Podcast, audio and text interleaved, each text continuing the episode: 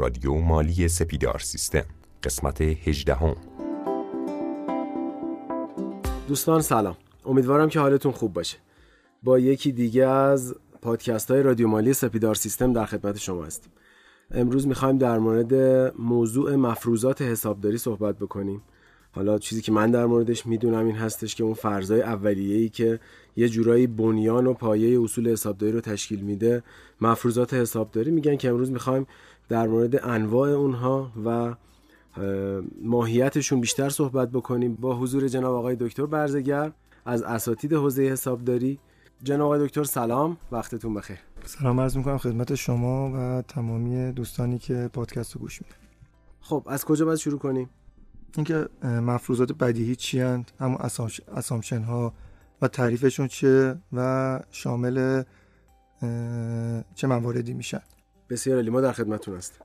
مفروضات بدیهی یا همون مفروضات بنیادین بنیان اصول حسابداری و استانداردهای حسابداری رو تشکیل میدن. یه نوعی زمینه رو واسه گزارشگری مالی فراهم می‌کنن. شامل پنج بخش هستن. به ترتیب فرض تفکیک شخصیت فرض دوره مالی فرض تداوم فعالیت فرض واحد پولی و در بعضی از کتاب ها فرض تعهدی هم اومده. که به ترتیب می‌خوایم هر کدوم رو تعریف کنیم در خصوصش صحبت کنیم. خب خیلی هم عالی. پس بریم وارد مفروضات حسابداری بشیم. فرض اول فرض تفکیک شخصیت یا همون دیدنتیتی کانسپت که پایه اساس این فرض اینه که حسابدارا برای یه شخصیت مشخص و جداگانه حسابداری می‌کنن و گزارشگری می‌کنن.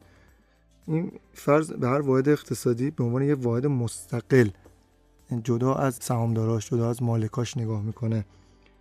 حالا سوال آیا شخصیت حسابداری که همین ایدنتیتی کانسپت ما هست همواره یک شخصیت حقوقی است؟ یعنی همواره شرکت می‌تونه شرکت باشه می‌تونه بخشی از یه شرکت باشه مثلا یه دایره تولیدی باشه می‌تونه چند تا از شرکت ها که با هم تلفیق میشن و صورت های مالی تلفیقی تهیه می‌کنن باشه لزوما یک شرکت نیست. یه نکته هم که میشه گفت تحریر دفاتر قانونی به صورت جداگانه برای هر شرکت و شخصیت قانونی نشد گرفته از این فرض حسابداری ما. یه نکته مالیاتی در خصوص فرض تفکیک شخصیت که میشه گفت اینه که هر شخص حقوقی طبق ماده 110 قانون مالیات مستقیم باید اظهارنامه مالیاتی خودش رو چهار ماه پس از سال مالیاتی همراه با نام شرکا میزان سهم و شرکه یا تعداد سهامشون به, مح... به حوزه مالیاتی محل فعالیت اصلی خودش تسلیم کنه. یه نکته داره در خصوص محل فعالیت شرکت که طبق ماده 1003 قانون مدنی مرکز عملیات اصلی شرکته. مثلا کارخونه کجاست؟ اونجا محل فعالیت اصلی شرکته. و طبق ماده 130 قانون تجارت محل فعالیت اصلی شرکت محل اداره شرکت تعریف شده. خب اول از همه خیلی ممنون که نکات مالیاتی رو بهمون به گفتین در کنار. حالا مباحث حسابداری که داریم مطرح می‌کنیم. اشاره شد به قانون تجارت حتی قانون مدنی و چیزایی که حالا بهش مربوط بودش. یه سوالی الان پیش میادش. طبق قانون مدنی مرکز فعالیت یه شرکت اون کارخونهش بود. اما طبق قانون تجارت محل فعالیتشون بخش اداری شرکت بود. حالا اگر این دو تا کنار همدیگه قرار داشته باشن خیلی سوال مطرح نمیشه. اما اگر این دو تا از همدیگه فاصله داشته باشن محل اداری محل فعالیت اداری یه جا باشه اصلا تو یه شهری باشه یا مثلا کارخونه یه جای دیگه باشه ممیز مالیاتی معمولا برای رسیدگی به کار حالا مالیات اون شرکت یا اون کسب و کار به کجا باید مراجعه بکنه؟ به چه صورتی؟ ممیز مالیاتی معمولا به آدرسی که در اظهارنامه مالیاتی توسط خود معدی تسلیم سازمان امور مالیاتی شده مراجعه می‌کنه. یعنی اون چیزی که اظهار می‌کنه اون شخص معدی می‌تونه هم آدرس کارخونهش باشه هم دفتر اداریش باشه. دقیقا هر جفتش می‌تونه باشه. خب ادامه بدیم. فرض دوم فرض دوره مالیه که استفاده کنندگان از اطلاعات مالی یا همون یوزرها به دلیل نیازی که به اطلاعات مالی برای تصمیم گیریشون دارن دوره زمانی مصنوعی و ساختگی رو برای گزارشگری به واحدهای تجاری تحمیل می‌کنن. سود و زیان واقعی یه شرکت تا زمان انحلالش واقعا مشخص نمیشه. پس سهامداران بالقوه و بالفعل و حتی خود مدیران برای دریافت اطلاعات تا زمان انحلال خب ثبت نمی‌کنن. در نتیجه ضروریه که عمر واحد تجاری رو به دورهای مساوی تقسیم کنیم. که بهش میگن اصطلاحا دوره مالی. آیا سال مالی شرکت باید مطابق سال شمسی باشه؟ انطباق سال مالی با سال شمسی ضروری نیست. بهتر بهترین حالت اینه که شرکت ها پایان سال مالیشون زمانی باشه که کمترین سطح فعالیت رو داشته باشن. یک یکی از اون دلایلش بحث انبارگردانیه که کمترین سطح موجودی کالا رو توی انبارشون داشته باشن. نکته مالیاتی در خصوص فرض دوره مالی طبق ماده 105 قانون های مالیات های مستقیم اینه که دوره مالی طبق اساسنامه شرکت می‌تونه منطبق با سال شمسی نباشه و از لحاظ مالیاتی هم دوره مالی خود شرکت مبنا قرار می‌گیره. طبق ماده 155 قانون مالیات های مستقیم دو تا اصطلاح داریم دوره مالی دوره مالیاتی.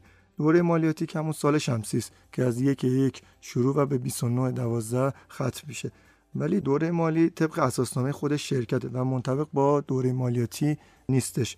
به طور اصطلاح به اینجور شرکت ها در سازمان امور مالیاتی شرکت های میان سالی میگن. مثلا شعب شرکت های خارجی معمولا دوره مالیشون به ده ده ختم میشه. به خاطر اون سال میلادی هستش دیگه که آغازش از ده ده هستش. دقیقا به خاطر همونه. یه نکته هم بحث فرض دوره مالی داره در خصوص ماده ده ارزش افزوده است که در قانون ارزش افزوده ما سال شمسی و ملاک عمل قرار میدیم و کاری به دوره مالی شرکت نداریم.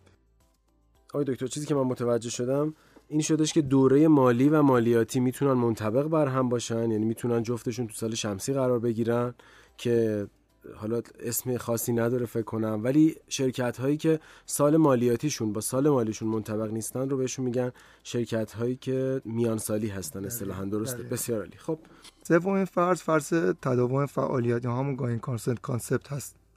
یه مثال ساده در مورد فرض تداوم فعالیت اینه که پنداش انسان ها در مورد طول عمرشون اینه که اغلب انتظار مرگ در آینده نزدیک رو ندارن و فرض می‌کنن که عمر نامعلوم دارن اما نه ابدی نه همیشگی. همین فرض رو حسابداران در خصوص شرکت ها دارن مگر خلافش ثابت بشه. آینده معلوم در مورد شرکت حداقل زمانیه که شرکت بتونه تعهدات خودش برنامه خودش قرارداد خودش رو جامعه عمل بپوشانه. آینده نامعلوم برای شرکت ها حداقل تا زمانیه که شرکت به تعهدات خودش انجام بده برنامه رو انجام بده قرارداداش رو انجام بده می‌تونه باشه.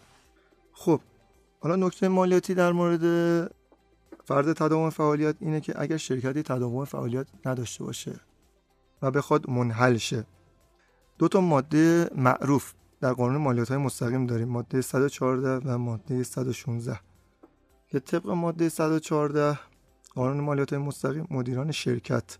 موظفن قبل از تاریخ مجمع اظهارنامه مالیاتی موضوع ماده 114 رو تسلیم سازمان امور مالیاتی کنند. توی این اظهارنامه فقط دارایی هاشون میاد و بدهی های شرکت. نکته ای که در خصوص این ماده از مجمع و تعریف خود مجمع که طبق ماده 201 و 204 قانون تجارت منظور از مجمع مجمع فوق العاده است. وظیفه دومی که برای انحلال شرکت دارن اینه که مدیران تصفیه مکلفن طبق ماده 116 قانون مالیات مستقیم ظرف 6 ماه. از تاریخ ثبت انحلال در ثبت شرکت ها اظهارنامه مالی دوره انحلال رو به سازمان امور مالیاتی تسلیم کنند که شامل هم دارایی ها و بدهی ها و هم سود و زیان دوره انحلال میشه. خب بریم سراغ فرض واحد پولی. فرض واحد پولی یعنی که عملیات شرکت بر اساس پول اندازه گیری بشه و یه مقیاس مشترکی واسه اندازه گیری داشته باشیم. واحد پولی یه شعاری که میده اینه که ثبات داره و تغییر ناپذیری. یعنی که مثلا یک متر سی سال پیش با یک متر امسال برابره. این شعارشه که یک ریال سی سال پیش با یک ریال الان برابره که نقطه ضعف ورز واحد پولیه که تورم رو اصلا لحاظ نمی‌کنه. یه نکته از فرض واحد پولی می‌تونیم استخراج کنیم اینه که حسابدارا تنها رویدادهایی می‌تونن ثبت کنن که قابل بیان و اندازهگیری به پول باشه. نکته مهم مالیاتی برای فرض واحد پولی اینه که طبق ردیف 11 ماده 16 آینامه تحریر دفاتر موضوع ماده 95 قانون اینه که تحریر دفاتر قانونی به غیر از پول رایج کشور باعث ردی دفاتر میشه و از موارد ردی دفاتر ماده 16 خب تبعات این رد دفاتر چیا هستش؟ تبعاتی که داره پرونده مالیاتی شرکت توی اون سال به هیئت بند 3 هیئت بند 3 ماده 97 ارجاع داده میشه و هیئت دفاتر رو رد می‌کنه. نکته قابل توجه اینه که جریمه 10 درصدی ردی دفاتر موضوع ماده 193 قانون مالیات مستقیم حذف شده و معدیان باید ذکر می‌کنم بازم باید به این نکته توجه کنند که اگر ممیزی و کارشناس مالیاتی جریمه 10 درصدی ردی دفاتر اون سال رو ازشون طلب کرد قانونی نیست. خب بریم سراغ آخرین فرض همون فرض تعهدی که فرمودین یه جاهای اشاره شده بهش گویا یه جاهایی توی سری از کتاب ها اشاره بهش نشده. دقیقا. فرض پنجم فرض تعهدیه که مبنای تعهدی رو در مقابل مبنای نقدی قرار میده. حسابداری تعهدی به جای تمرکز روی دریافت پرداخت چه نقد به خود رویداد به خود فعالیت که برای جریان نقد تاثیر می‌ذاره تمرکز می‌کنه و مبادلات رو به محض وقوع شناسایی می‌کنه. یعنی درآمد رو به محض تحقق. زمانی که کسب شد و میزان اون درآمد به طور معقول مشخص بود شناسایی می‌کنه. اما توی مبنای نقدیمون یا همون کش بیسیس صرفا ذکر می‌کنم صرفا به دریافت و پرداخت وجه نقد تمرکز داره. به طور خلاصه درآمدها به محض تحقق و هزینه ها به محض تحمل بدون توجه به دریافت و پرداخت وجه نقد شناسایی میشن. توی قابل توجه مالیاتیش اینه که شرکت ها موظفن کلی هزینه ها خریدها و درآمدهاشون رو به جز مواردی که در ماده 13 فصل پنجم آینامه اجرایی ماده 169 قانون مالیات مستقیم اومده سازمان امور مالیاتی به طور فصلی اعلام کنن. البته یه استثنایی هم داره در خصوص شرکت های پیمانکاری که باید بر مبنای صورت وضعیت یعنی بر مبنای نقدی درآمدهاشون رو اعلام کنن. به نظرم برای این جلسه کافیه که تونستیم تمام مفروضات رو به صورت تفکیک شده توضیح بدیم. خب ما برای جلسه بعدی در مورد چی صحبت می‌کنیم؟ در جلسه بعدی در خصوص اصول حسابداری. صحبت خواهیم کرد. خب ممنونم از شنونده های عزیز رادیو مالی که تو این قسمت هم همراه ما بودن. ما سعی می‌کنیم تو قسمت بعدی هم با حضور جناب آقای دکتر در مورد اصول حسابداری به صورت کامل و کاربردی صحبت بکنیم. با ما همراه باشید.